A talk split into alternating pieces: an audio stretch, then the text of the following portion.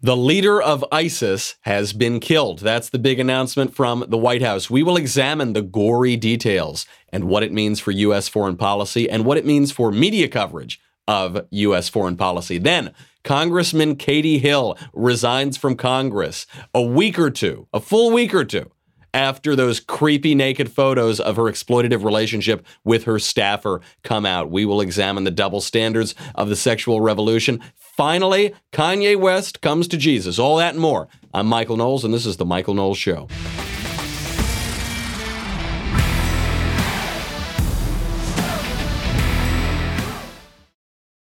All right, we have got a lot to get to today. I also want to mention a little bit about my very fun experience debating Clay Aiken yesterday at Politicon. I know I was supposed to go in and debate the Democrat Chris Hahn from Fox News, and somehow I ended up debating the moderator, Clay Aiken. So we'll try to get to that as well. First, I've got to thank my friends over at ExpressVPN. Let me tell you something. If you are listening to this show, it means that you look at some pretty dodgy things on the internet, all right? And everybody is trying to get your data. Recently, over 100 million people had their personal information stolen in a major data breach. We're talking social security numbers, we're talking contact details, credit scores, and more, all taken from Capital One customers. There is a good chance that you were affected, and these kinds of attacks are getting more and more frequent. That's why I use ExpressVPN. You can't control how big corporations are going to mishandle your data, but you can protect yourself. What ExpressVPN does, it's just an app. It is on your computer, it's on your phone, and it encrypts and secures your data. Simple, two seconds. If a breach can happen to Capital One, I bet that it can happen to you. I know you've got like tape over your camera on your laptop, but I'm just telling you, it can happen to you.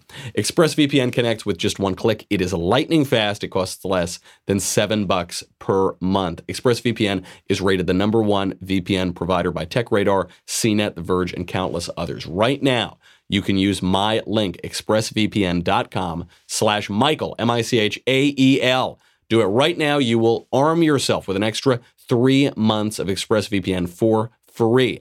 Support the show and protect yourself and make sure that big companies don't see all those dodgy things you're looking at on the internet like Daily Wire.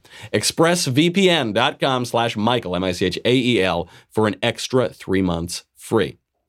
Do you remember how just a week ago the mainstream media told us that ISIS was about to be reconstituted. ISIS was coming back because Trump moved 50 soldiers in northern Syria out of northern Syria, and therefore it was we're going to have ISIS all over again. It's all Trump's fault. It's all the Republicans. We got to vote them out. It's a oh wait a second, wait. I'm getting new information.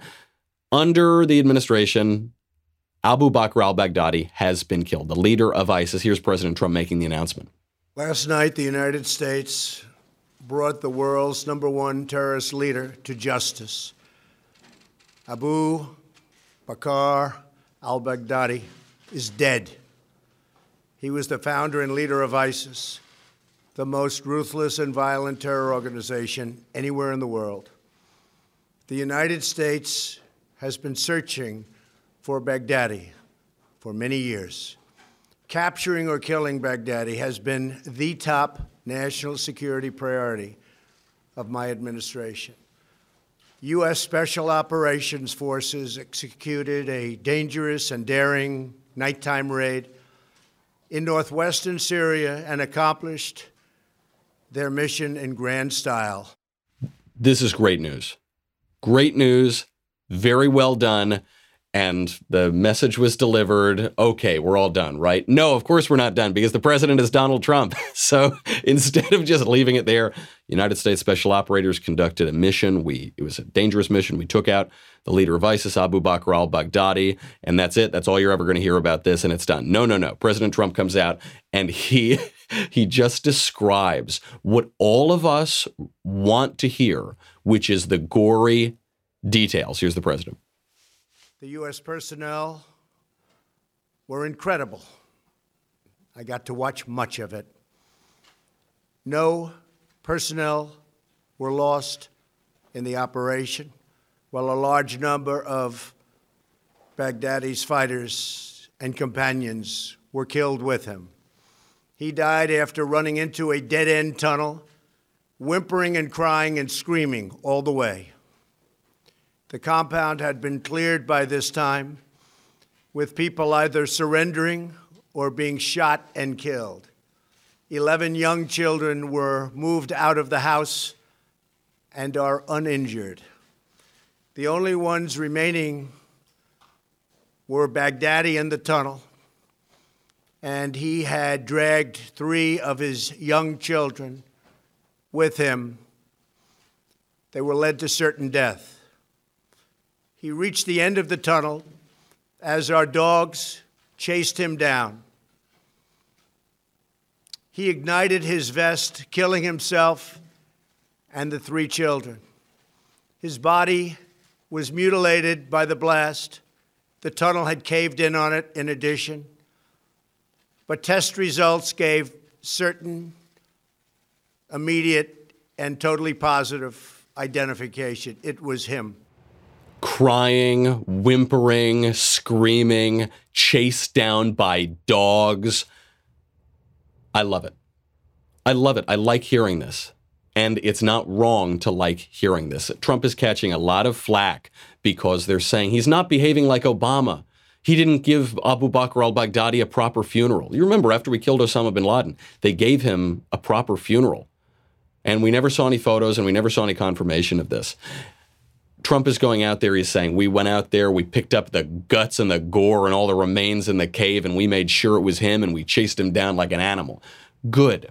We should hear that. There was a time in this country when we weren't afraid to show the inhumanity of our enemy, and it's important to show the inhumanity of our enemy. It's important to have some moral clarity. Abu Bakr al Baghdadi was one of the worst people in the world. He raped, killed, pillaged, and burned. He was a, a true monster and an animal. And it's proper to describe him as such. We used to do this. It, there is nothing especially moral about restraining yourself when talking about a vicious enemy like this. There's nothing particularly moral about not celebrating this victory of killing the worst terrorist leader in the world. This is this is this is what the president does in many ways. He's being criticized for being unpresidential here. This is the role of the president. We've talked a lot about how the founders are so brilliant. They set up our separation of powers, our three branches of government, to correspond to the three parts of the human soul. There is the logos, the pathos, and the ethos. So there's the logical part, there's just the rigorous logical part. That's the Supreme Court. That's the judiciary branch. Those are the guys who are just looking at the facts. Does it always work out that way? Absolutely not. But that's how it's supposed to work out. Then you have the emotional branch, the branch that corresponds to appetites, the wills of the people. That would be the Congress. That's why they're elected every two years in Congress. And in the Senate, they're elected every six years. They are much more responsive and reactive to what the people themselves want. And then you have the ethos, the spirited part, the part that represents the spirit of the nation. That would be the president. That's the executive branch, which does not exist simply to deliberate and to contemplate and to only use faculties of reason. It is using the spirit. This is why the president of the United States is not just some functionary at the post office. That's why not all government employees are exactly the same. He is actually representing something about our spirit as a country. I remember after 9 11, I guess it was on 9 11, President Bush gave his speech, and he said, the images that we're seeing on television of planes flying into buildings fills us with deep sadness and a quiet, unyielding anger. It's my favorite line of the speech because it wasn't just some polished political speech written by some Harvard graduate. It represented what all Americans were feeling, which is in part what we are asking the president to do to represent our spirit in one person, in one branch. Same thing, actually, another George Bush example. When he went down to the pile on 9 11, he had that bullhorn, and someone said, uh, said, We can't hear you, because they couldn't hear him giving a speech. And he said, Well, I can hear you. And the rest of the world hears you. And the people who knocked this, these buildings down are going to hear from all of us soon. That's not a workshop speech. That's not the kind of thing you put in front of focus groups. That's just really expressing a genuine aspect of the spirit. That's what Trump was doing with Abu Bakr al Baghdadi. I wish that President Obama had reacted that way to the death of Osama bin Laden. What Osama bin Laden did was traumatic for the nation. It was incredibly traumatic, certainly the greatest national trauma of my lifetime. and probably the greatest national trauma since the Civil War. That demands a, a response that's that's not simply clinical, that's not just stating the facts. This really matters to people. You know, after Trump announced that the ISIS leader Abu Bakr al Baghdadi had been killed in this U.S. raid, the mother of uh, Kayla Mueller, or I don't know how to pronounce her name, Mueller or Mueller, the, this was the American aid worker who was kidnapped by ISIS in 2013, repeatedly sexually abused by Abu Bakr al Baghdadi himself. The mother said her daughter might still be alive if President Obama had been as decisive as President Trump. Does Trump get credit for killing Abu Bakr al Baghdadi? Yes. It's, it's not like he was pulling the trigger. I mean, it was the special operators who went into this really risky mission. But he gets credit in the way that Obama gets credit for killing killing Osama bin Laden because he made the decision. He's the decider. Ultimately, that decision goes up to the presidential level, and Obama made it, so he gets some credit for killing killing Osama bin Laden, and Trump made that decision, so he gets some credit for killing Abu Bakr al-Baghdadi. The the mother of of this uh, abducted aid, aid worker said, I still say Kayla should be here. And if Obama had been as decisive as President Trump, maybe she would have been. For me, what matters most, I'm hoping now we will finally get the answers we have been asking for all along. I think this administration truly might help us. I don't think they are as closed about what happened.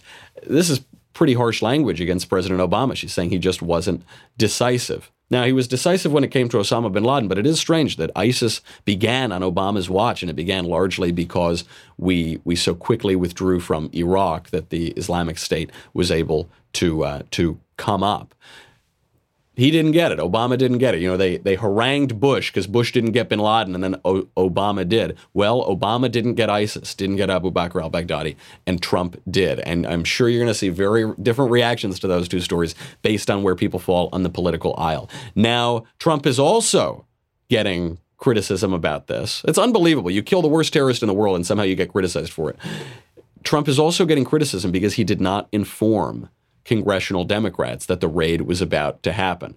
Now, President Trump, I think, has a pretty good reason for this. He said he didn't want it to leak. Here's, here's his explanation. You requested uh, to the Russians to fly over this con- area they controlled. What did you tell We spoke them? to the Russians. What did you tell them? We told were them we're coming in. Okay. And they said, thank you for telling us. They were very good. But did you tell them why? No. No, they did not know why.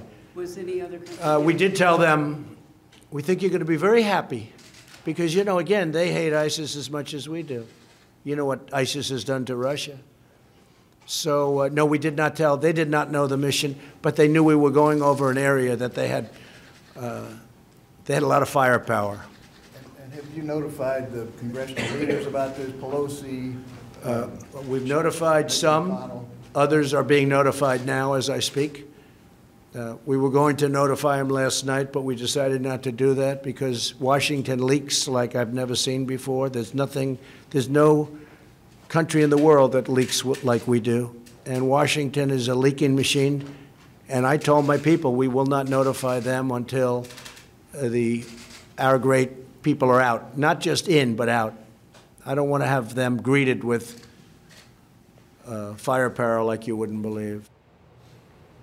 Fair enough. He says, look, Washington leaks all the time. You got uh, leaks, especially coming out of Adam Schiff like crazy, leaks even coming out of our intelligence community. So I'm not going to let you guys know. Totally fair.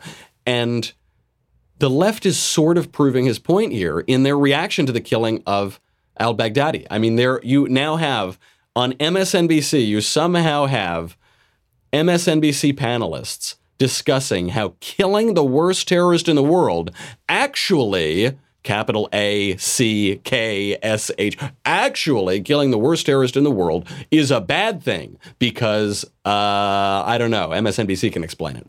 Yeah, no, no, but I, I wonder here um, if this type of killing only reinforces the ideology of Baghdadi's followers, and in fact Oh, strengthens the- it.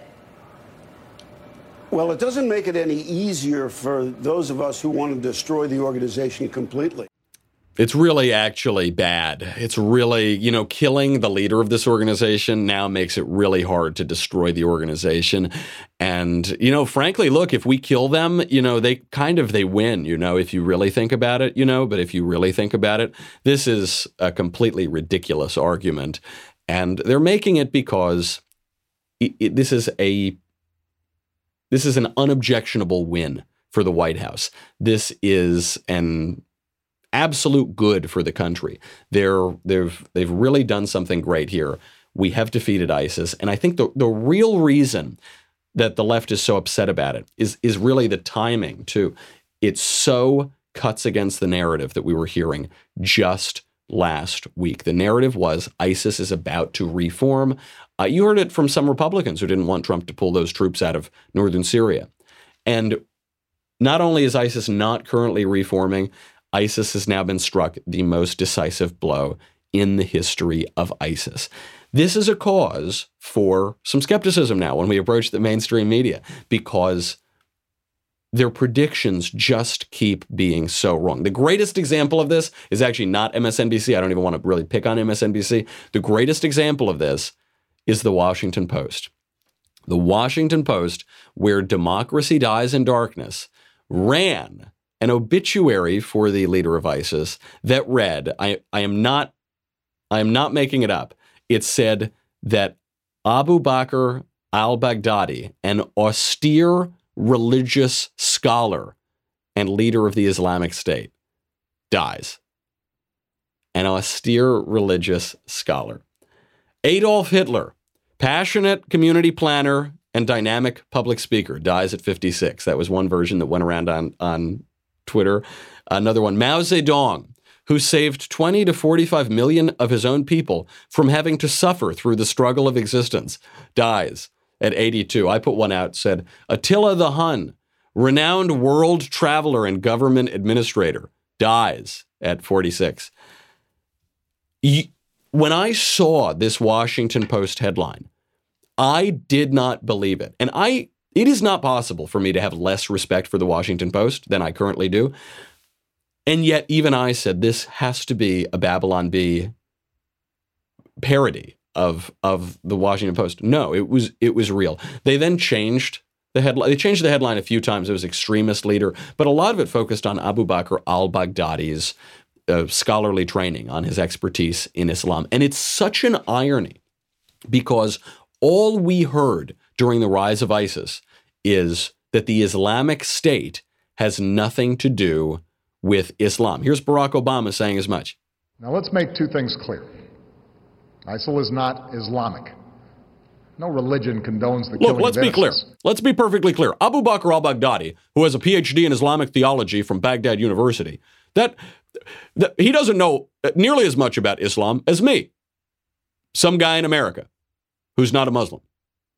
Let, let, let me be perfectly clear. He also calls them ISIL instead of ISIS, which everybody called them. He Obama would call them ISIL because it if he called him ISIS, it would acknowledge that Obama had completely bungled Iraq and Syria, the Islamic State of Iraq, of Iraq and Syria. So he called him ISIL, which was the Islamic State in the Levant or the Islamic State of Iraq in the Levant, which was a little muddier. And so Obama didn't have to take total credit for it. But he completely bungled the thing up and it exposes this lie. The left wants to have it both ways. The left wants to revere this austere religious scholar. they want to say, gosh, this guy really knew a lot about Islam. And then say, but also he doesn't know anything about Islam. It depends what argument they're trying to make about the religion of peace. We'll get to that in one second. But first, speaking of safety, I got to thank our friends over at Ring. Ring's mission is to make neighborhoods safer. Now, you probably already know about their smart video doorbells because I tell you about them.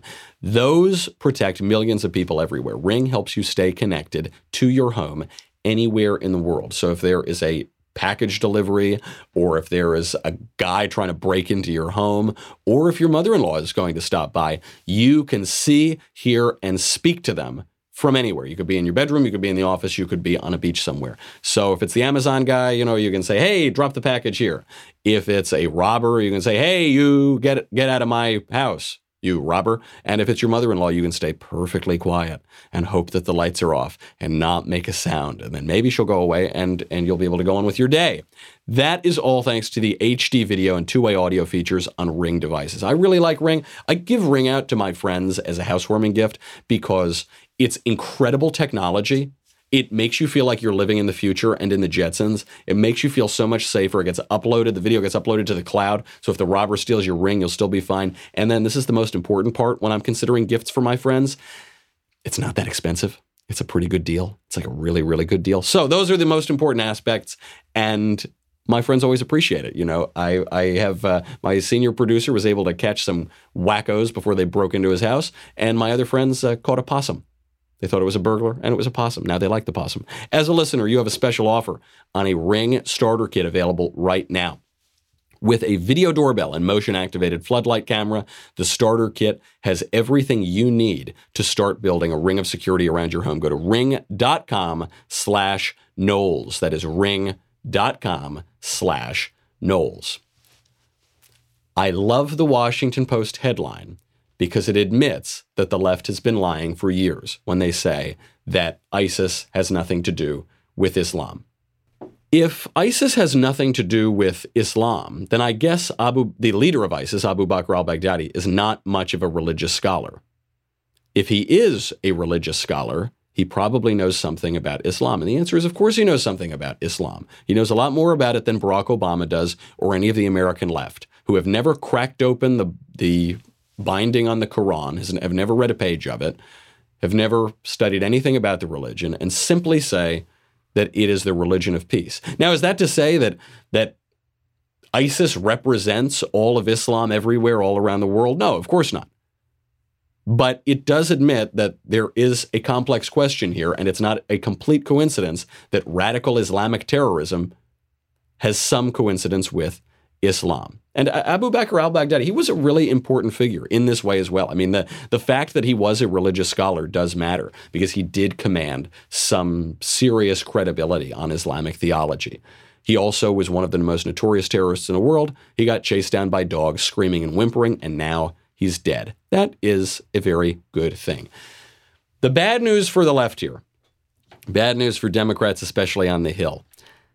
This is not going to help them in their impeachment argument killing really, really, really bad guys tends to boost your president's popularity. I, I nearly liked Barack Obama for six or seven hours after he made the decision to go kill Osama bin Laden. This is really going to hurt their impeachment calls. It's really going to knock their credibility. And that's not the only woe that Democrats are facing on the Hill right now. Democrats on the Hill also have to deal with the resignation of Representative Katie Hill, a total weirdo pervert who was engaged in a thruple with her a thruple is a couple for three people, a thruple with her husband and a 22-year-old staffer.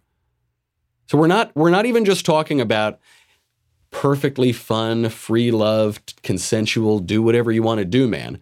We're talking about what the left in any other situation would call sexual harassment. We're talking about inappropriate relationships with young female staffers. We're talking about the Me Too movement, except it's never the Me Too movement when it comes to Democrats. So there were some reactions to this. I mean, there there were so many photos that came out. Katie Hill could no longer sustain this. There was one photo of her sitting completely naked behind her completely clothed female staffer, brushing the staffer's hair. These photos were so far beyond sexy. Like they were so far beyond anything that any normal person could remotely consider titillating. And they just were fully 100% creepy. there was no nothing titillating was left in them. So she's she's brushing the hair. That wasn't even the weirdest one. There was another photo of naked Katie Hill, the Democratic congressman, ripping a bong and showing her Iron Cross tattoo. She had a Nazi era German tattoo on her body while ripping a bong, while doing a bunch of drugs, while sexually harassing her staffer. Even for the left, they couldn't defend this anymore. So they they kick her out. You know, she resigns. She can no longer sustain it. Even at that point, the left wasn't going down without a fight. So BuzzFeed runs the greatest headline of all. This, I think, officially wins the award for dumbest article on the internet today. The headline Representative Katie Hill will resign after details of her sex life were published. Oh my gosh. Jeffrey Epstein was driven to suicide after shameless tabloids leak details of his personal life. That's not the story, guys. The story is she and her husband, who seems like kind of a creepy guy too, were exploiting this young staffer in weird threesomes that they would go on and taking photos of it and taking photos of using illicit drugs and taking photos of the congressman's naked body with Nazi tattoos. Oh, and also the congressman, Katie Hill, is leaving her husband and her 22 year old staffer because she's also been sleeping with her male finance director. So awful. I can't believe those tabloids leaked details of her sex life. So she's the real victim here, if you ask me. You know, if you really think about it, but actually, but actually, this is such rank hypocrisy. And I just, uh, the, the article goes on. I, I, have I have to keep reading. Hill said her supporters should quote no longer be subjected to the pain inflicted by my abusive husband and the brutality of political operatives. So funny. The husband has made a few Facebook posts here, and because initially Katie Hill tried to spin this as she's discovering her sexuality and she's becoming a lesbian, and it's therefore a good thing that she's leaving her husband. And her husband posted and said, "You're leaving me for a man. You're not a lesbian. We." We've been engaged in this weird threesome for a few years, but you're not you're not leaving me for a woman. I don't know why that would be good if you leave your husband for a woman, but it, it's definitely not good if you're leaving your husband for another guy who who's also an employee of yours. Nothing about this is defensible, Katie Hill, but she's my abusive husband, and of course, the brutality of political operatives. How dare those political operatives make Katie Hill take naked photos with her staffers ripping bongs and having Nazi tattoos? So awful of them to do that. The piece goes on. Representative Katie Hill is resigning from Congress amid an allegation that she had an inappropriate relationship with a member of her staff. I guess uh, allegation is a new word for many photographs. She is resigning from many, amid many photographs coming out showing her inappropriate relationship. They go on. The conservative website Red State published text messages and photos indicating that Hill had been in a consensual sexual relationship with a female staffer on her campaign and that she was also involved with a male staffer in her congressional office. It's just that awful conservative website that showed that. Totally consensual relationships. Also, if a male boss ever pays a compliment to any female employee, he's done. He's got to be fired and thrown out, and he's practically a rapist. But if a female congressman has a completely exploitative relationship with her 22 year old female staffer, where the staffer actually describes herself as having been heartbroken and ripped apart by this, that is wonderful and consensual. And wow, great job. That's, that's the sexual revolution. The piece goes on. Hill, who is openly bisexual, admitted and apologized for having a relationship with a female staffer, but denied any improper relationship with a male staffer. Hill says those cl- claims came from her ex husband, whom she is divorcing. Okay. Okay. All of this sh- just shows you how little you really can trust the media and the left. I know it's like we almost don't even need to say it anymore, but I don't think I've seen two clearer issues in the news in recent days, and somehow the left has managed to completely flip them. Trump kills the most wanted notorious terrorist in the world, the heir to Osama bin Laden, a cartoonishly evil terrorist. And under Trump's watch, the United States kills him, and the left somehow spins that as a bad thing a Democratic congresswoman, has a cartoonishly ridiculous affair with one of her staffers. And I mean, I couldn't, if I took that script into a Hollywood studio and I said, hey, I want to do a movie about a, a bisexual congressman having a thruple with her husband and a female staffer, and also she combs her hair while naked and the staffer's clothed, and also she's ripping bong hits on camera. You see all of this. Oh, and also she has Nazi tattoos. If I handed that into the Hollywood studio, they would say, that's too on the nose, Michael. You, you've got, that's ridiculous. A clear case. And yet somehow the mainstream media portrays the congressman as a victim.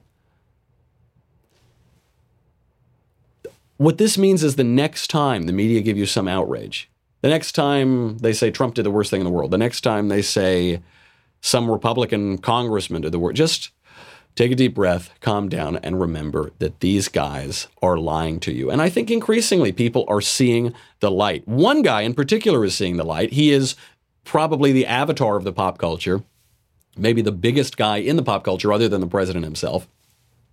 That would be Kanye West. Kanye West has come to Jesus. He's released an album called Jesus is King. You know I don't care for hip hop. You know I don't care for most popular music made after World War I. I listened to the album. We will analyze Kanye's come to Jesus moment. We'll see where it stands. We'll see what it means for music, for Kanye's own soul, and for the culture. Then, if we have time, we will also talk a little bit about my debate at Politicon, not with Chris Hahn, who is the Fox News Democrat, the aggressive progressive that I was supposed to debate, but actually a debate where I guess Chris Chris was there, he was participating, but really the debate came from Clay Aiken, who was supposed to be the moderator. Clay Aiken, totally objective, unbiased. You can watch and listen to that whole debate on YouTube. I'll post it to my my Twitter page as well. That was from Politicon 2019. Uh, we'll post that there because it was a real trip. But first, I've got to say goodbye to Facebook and YouTube. Head on over to dailywire.com. 10 bucks a month, $100 for an annual membership. You get me. You get the Andrew Klavan show. You get the Ben Shapiro show. You get the Matt Walsh show. You get to ask questions in the mailbag coming up on Thursday. You get Another Kingdom, which is the last season and it's the best season. And you get the Leftist Tears Tumbler. Get it? You're going to need it because ISIS is dead. Kanye is alive. Things are going really, really well, and the leftist tears are flowing. Head on over to dailywire.com. We'll be right back.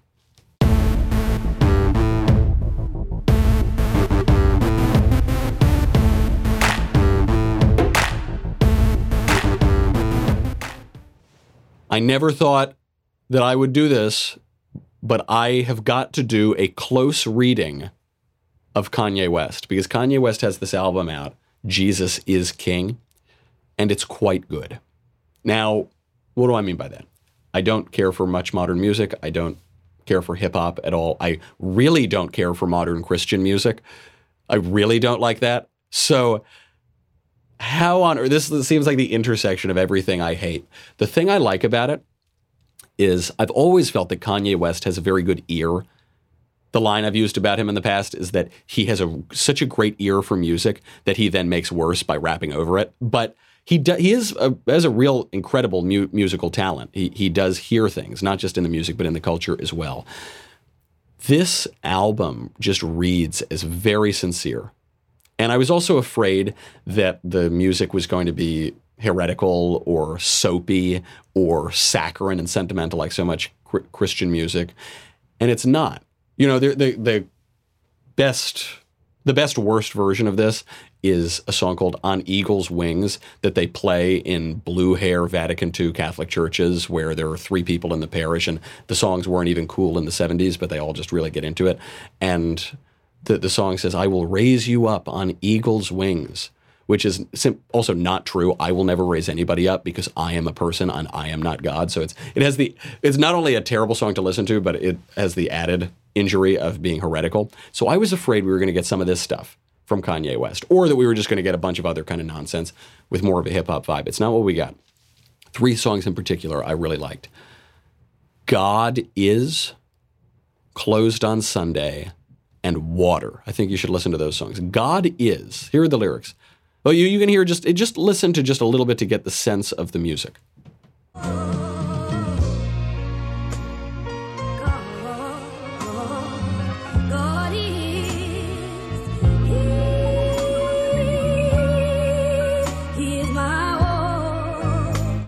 So the song reads God is my protection. God is my all and all. God is my light in darkness. Oh, God is. He is my all and all. God is my joy in the time of sorrow. God is my all and all. God is my today and my tomorrow. God, God, my God is my all and all. God is the joy and strength of my life. God is remove all pain and misery and strife. God is He promised to keep me, never to leave you. He'll never, ever come short of his word. I've got to fast and pray, stay in that narrow way, keep my life clean every day. I want to go with him when he comes back. I've come too far and I'll never turn back. God is, God is, God is, God is, God is my all in all. It's a beautiful song. The thing that I first noticed about the album is the songs are short. They should be short. Modern musicians tend not to have that much to say. And if you say things quickly, there can be something profound. What is God? You know, when when Moses asks, when Moses asks God, who do I say you are? God doesn't say, I'm God, I'm this guy, I'm that guy, because God is the essence of being. God, he is. So God says, I am that I am. I he God is so being that he simply is. The same thing Christ is asked about his divinity, and he says, Before Abraham was, I am. Christ is always in the present because he is the essence of being. And that is what the song means. That's the title of the song. God is. Profound and simple and something that probably has not occurred to many aficionados of modern music. God is my all and all. Every, every, line in here is true. There's no no heresy as far as I can tell. My day is my today and my tomorrow. He's eternal. Not not even not bound by our linear conceptions of time. He's the alpha and the omega, the beginning and the end. He is all of that. He's he is outside of time and space and he inserts himself into time and space in the incarnation. My all in all, this constant just going back to God. You don't want it to be like one of these Jesus is my girlfriend songs where you mention Jesus a couple times, but you could replace the word Jesus with baby and it would just be a regular modern song. That would be missing the point. God, he keeps coming back. The song is called God Is. You just keep going back to the name of God. Very beautiful song. The next one is the funniest song on the album. It's called Closed on Sunday, and it is a song about Chick fil A. Have a listen. When you get daughters, Always keep them safe. Watch out for vipers. Don't let them indoctrinate. Closed on Sunday. You my Chick fil A. Love it. Love it. Great stuff, Kanye. The other thing I was worried about this album is that Kanye was just going to take himself too seriously. Chesterton said, The angels can fly because they can take themselves lightly. Kanye can take himself lightly here as well. It's it's one of the catchier songs on the album, and it's just very funny. Closed on Sunday, you're my Chick fil A. Closed on Sunday, you're my Chick fil A. Hold the selfies, put the gram away, put the Instagram away. Get your family, y'all hold hands and pray. When you got daughters, always keep them safe. Watch out for vipers, don't let them indoctrinate. Closed on Sunday, you're my Chick fil A. So, this is a song about the Sabbath. And it's a song about Chick fil A. And it's because Chick fil A is representative of the modern culture. And it's even an example of being in the consumer culture in modern America, but still keeping holy the Sabbath day, but still keeping holy sacred things, but not totally losing yourself in these this den of vipers. Not totally losing yourself in this completely illusory culture of Instagram and this totally self-centered idea of selfies, not losing yourself and trying to make more money on Sunday. This this idea that you will take a moment and reflect and contemplate. You're my Chick-fil-A. Closed on Sunday, you're my Chick-fil-A. You're my number one with the lemonade. They have lemonade at Chick-fil-A. Raise our sons, train them in the faith. Through temptations, make sure they're wide awake. Follow Jesus. Listen and obey. No more living for the culture we nobody's slave. We're nobody's slave. Even in the consumer culture, we're not going to be wage slaves. We're not going to because if you work, I mean this is one of one of the many explanations of the Sabbath is no matter how much money you make, no matter how successful you are, if you are constantly working, if you're working 100% of the time, you're a slave. Doesn't matter. You could own the biggest corporation in the world. You're still a slave to your appetites for money, to your appetite for power to all, to your appetites literally for the chicken sandwich. The chicken sandwich is representing those appetites, and Kanye West is saying, we're going to close it on Sunday to raise our kids, to have our family, to contemplate God. Most importantly, to follow Jesus. We're not living for the culture. We're not living for mammon and for the here and now. We are living for a kingdom that is not of this world. He goes on, stand up for my home, even if I take this walk alone. I bow down to the king upon my the throne. My life is his. I'm no longer my own. I pray to God that he'll strengthen my hand. They will think twice, stepping on my land. I draw the line, it's written in the sand. Try me, and you will see that I ain't playing. Now, back up off my family, move your hands. I got my weapons in the spirit's land. It, what an amazing turn. You know, so much of popular hip hop music speaks about violence. Some, sometimes it advocates violence. And Kanye is nodding to that here. And he's speaking not about physical warfare, he's speaking about spiritual warfare. We are fighting against principalities and powers. We are fighting against spiritual darkness, not just random people on the street. This, this juxtaposition of the modern, the material, the the things that satisfy our appetites in this world and the spiritual and the metaphysical world. This this juxtaposition in the very funny catch of Chick-fil-A is is really quite smart. He says, Jezebel don't even stand a chance. Jezebel don't even stand a chance. Really, really good song, and it's funny. And the, you can tell when people have lost the narrative, no matter how well intentioned they are, when they completely lose their sense of humor. Kanye hasn't. In many ways, he's gained more of a sense of humor in this shows you maybe he's on the right path. And then the last song, people aren't talking about it as much, but I think it's really, really good, is a song called Water. Give a listen. Rain us like the rain in spring. Take the chlorine out of conversation. Let your light reflect on me. I promise I'm not hiding anything. It's water. It's Water. That's the name of the song. Listen to the lyrics. Clean us like the rain in spring. Take the chlorine out of our conversation. Let your light reflect on me. I promise I'm not hiding anything. It's water, we're water, pure as water, like a newborn daughter. The imagery of the water is the imagery of baptism, of rebirth. It's the imagery of laundering your soul in the confessional. It's the laundry, or it's the, the imagery, rather, of taking something which is dirty and making it clean. And not artificially clean, but really clean. You know, even this cleanest like the rain in spring. Take the chlorine out of our conversation. Take the artificial sanitizing aspect out of our conversation. Present ourselves as really as dirty and damaged as we are by original sin. And clean us, clean us. Let your light reflect on me. I promise I'm not hiding anything. I'm not hiding it. There's no chlorine in our conversation. I'm not holding anything back. Here's what I am. Please clean me pure as water in the baptism. Pure as water, like a newborn daughter. The, the use of daughter here is interesting. Is daughter in the song just because it rhymes with water? Perhaps. I mean, I'm sure that helps. I've talked to many songwriter friends of mine. I'll say, wow, what, what about that lyric? And they'll say, oh, it sounded good. so I, I'm sure that has some part of it. But it actually doesn't really matter what's going on in the artist's mind. What matters is the work of art itself.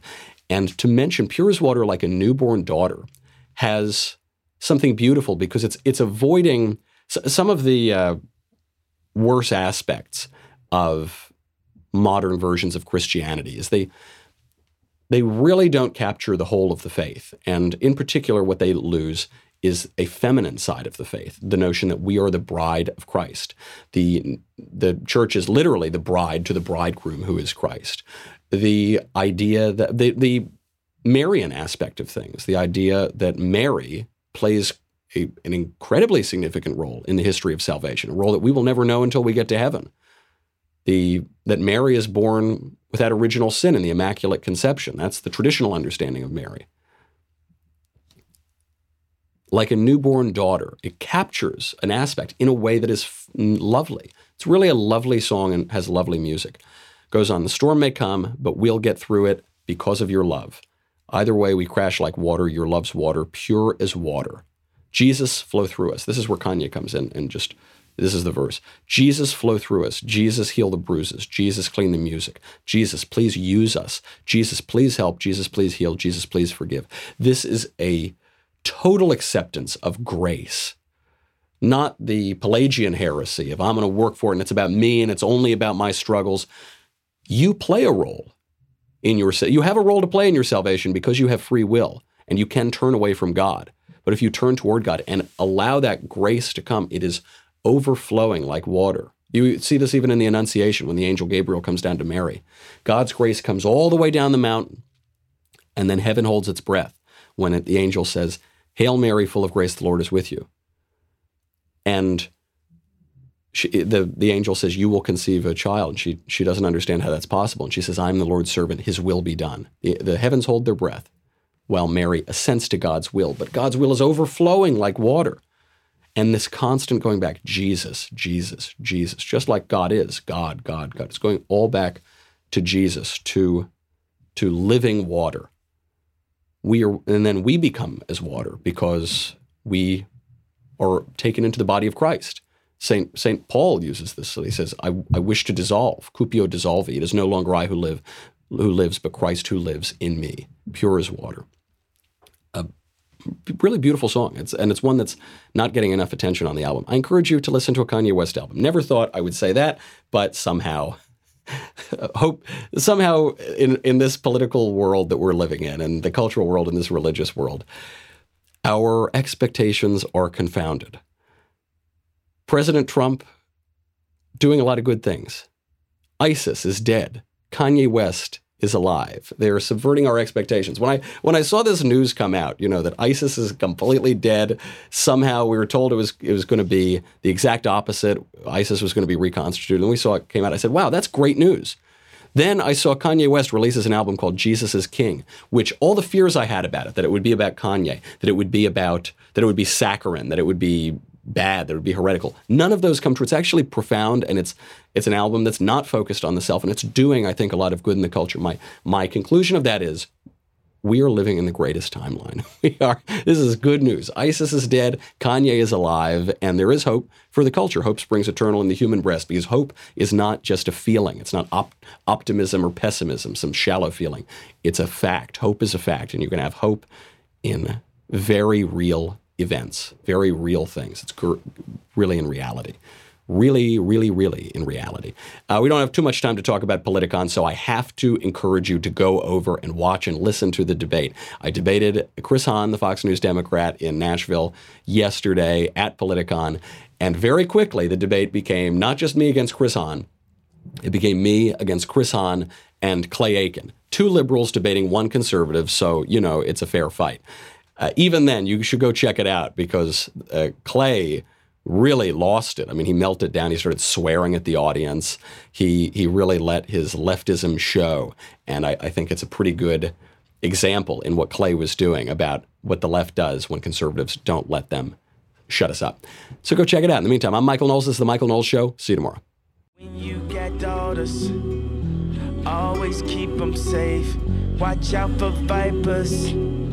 Don't let them indoctrinate. Closed on Sunday. You my Chick fil A.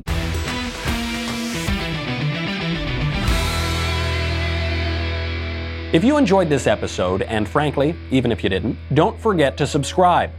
And if you want to help spread the word, please give us a five star review and tell your friends to subscribe. We're available on Apple Podcasts, Spotify, and wherever else you listen to podcasts.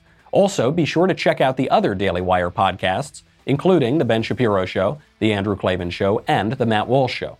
The Michael Knowles Show is produced by Rebecca Dobkowitz and directed by Mike Joyner. Executive producer, Jeremy Boring. Senior producer, Jonathan Hay. Our supervising producer is Mathis Glover. And our technical producer is Austin Stevens. Assistant director, Pavel Wydowski. Edited by Danny D'Amico. Audio is mixed by Mike Coromina. Hair and makeup is by Jesua Olvera. And our production assistant is Nick Sheehan. The Michael Knowles Show is a Daily Wire production. Copyright Daily Wire 2019. On the Matt Walsh Show, we're not just discussing politics. We're talking culture, faith, family, all of the things that are really important to you. So come join the conversation.